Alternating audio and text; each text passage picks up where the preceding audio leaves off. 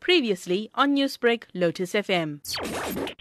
Phepa uFunde is an initiative of the Solidarity Fund and the Zenex Foundation, and it's a campaign that's based on our belief that school leaders are facing new challenges that nobody has ever faced before.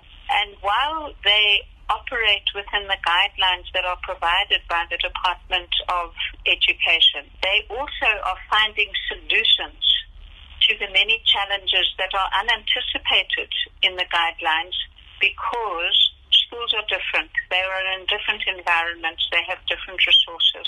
What would be some of the main components of this initiative? So, the, the main component that we hope will survive for the next year or so is a website where experiences are shared and solutions are shared, where people can share information, where people can blog, where the resources that are available are accessible for anyone who goes on the website.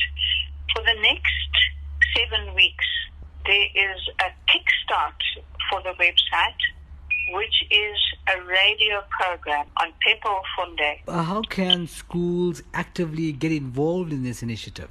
Schools can actively get involved in this initiative by calling in to the Phepa uFunde radio show on Saturday mornings at 9 o'clock, by sending in voice notes with both their challenges and their solutions, and when the website is up, getting on the website and sharing their stories.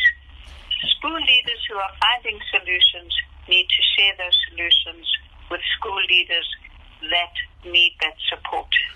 Is the safety of teachers with the underlying conditions taken into account here? Is that not a concern for the unions?